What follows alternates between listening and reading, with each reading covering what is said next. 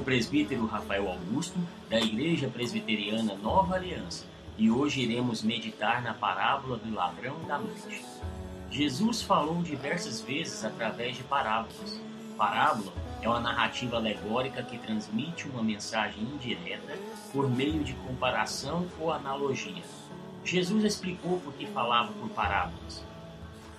Lá em Marcos 4, 11 e 12 diz assim: Ele lhes respondeu: A vós outros vos é dado conhecer o mistério do reino de Deus, mas aos de fora tudo se ensina por meio de parábolas, para que vendo, vejam e não percebam, e ouvindo, ouçam e não entendam, para que não venham a converter-se e haja perdão para eles.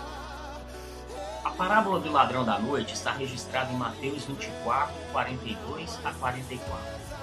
Diz assim: Portanto, vigiai, porque não sabeis em que dia vem o vosso Senhor. Mas considerai isto: se o pai de família soubesse a que hora viria o ladrão, vigiaria e não deixaria que fosse arrombada a sua casa. Por isso, ficai também vós apercebidos, porque a hora em que não cuidais, o filho do homem virá. A volta repentina do rei. Jesus repetidamente instruiu-nos sobre a sua volta repentina e inesperada. Seu ensino advertencial tem o propósito de preparar os cristãos realmente regenerados, deixando-os em estado de alerta permanente para a chegada do glorioso dia. Os incrédulos e os servos descuidados e desatentos serão apanhados de surpresa. O fim para eles trará terríveis consequências judiciais condenatórias. O evento de seu retorno assemelhar-se-á ao dilúvio. Lá em Mateus 24, 38 e 39 diz assim: Porquanto, assim como nos dias anteriores ao dilúvio, comiam e bebiam, casavam e davam-se em casamento, até o dia em que Noé entrou na arca, e não o perceberam, senão quando veio o dilúvio e o levou a todos. Mas será assim também a vinda do Filho do Homem. Tudo parecerá normal. As pessoas estarão cuidando de si mesmas, de seus interesses imediatos, de seus afazeres pessoais e familiares, bem como tomando decisões para o futuro, como por exemplo preparando-se para o casamento ou até em festas nupciais, momento em que inesperadamente a trombeta soará anunciando a volta do Filho do Homem. O desespero tomará conta dos desprecavidos, dos que dedicaram mais tempo à materialidade da vida e à dedicação a Deus e à vigilância espiritual. A volta do Messias põe termo ao atual estágio da existência, encerra o tempo de aceitação da oferta redentora oferecida por Cristo. Vai chegar ao fim a oportunidade de labor na seara do Redentor.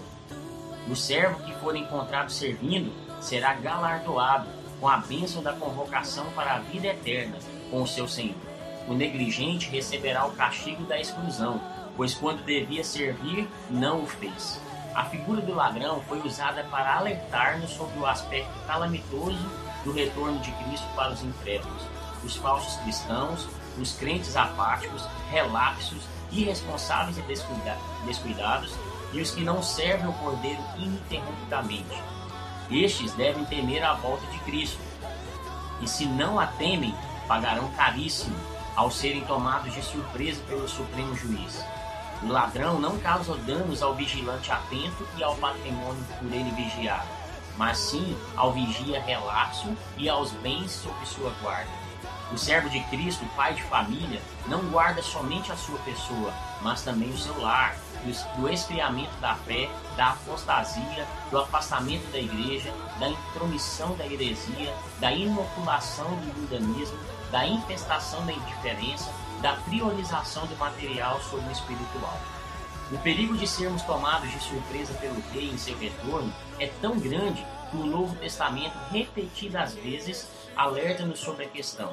Não somente os líderes da igreja, mas também cada um de seus membros deve manter-se no posto de vigia, para que o dia do Senhor lhe seja bênção e glória, e não tormento e condenação.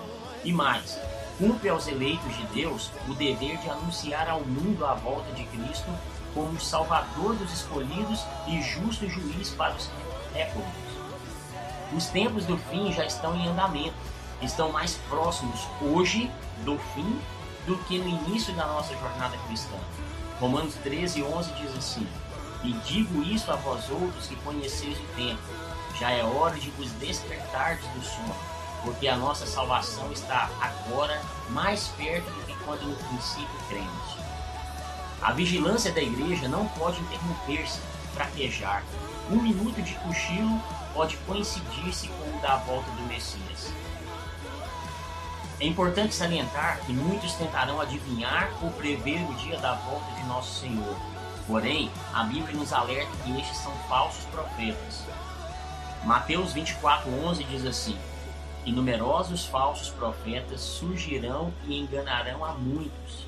Marcos 13, 32 a 33 diz assim: Mas a respeito daquele dia ou da hora ninguém sabe, nem os anjos do céu, nem o filho, senão o Pai. Estais de sobreaviso, vigiai e orai, porque não sabeis quando será o tempo. Oremos, irmãos. Senhor Deus, nosso Pai, queremos te louvar e te adorar por tudo que tu és, tem feito e fará em nossas vidas. E o Senhor nos ensina a esperar vigilantemente o dia glorioso que tu virás. E não possamos esmorecer, cochilar ou vacilar, mas que estejamos sempre prontos e levar a tua palavra a todos para que também se preparem para esse dia maravilhoso. Perdoe os nossos pecados, seja conosco hoje e sempre, em nome de Jesus. Amém. Amém, irmãos. Um excelente dia cheio de bênçãos do Senhor para vocês. Fiquem com Deus. A trombeta está soando.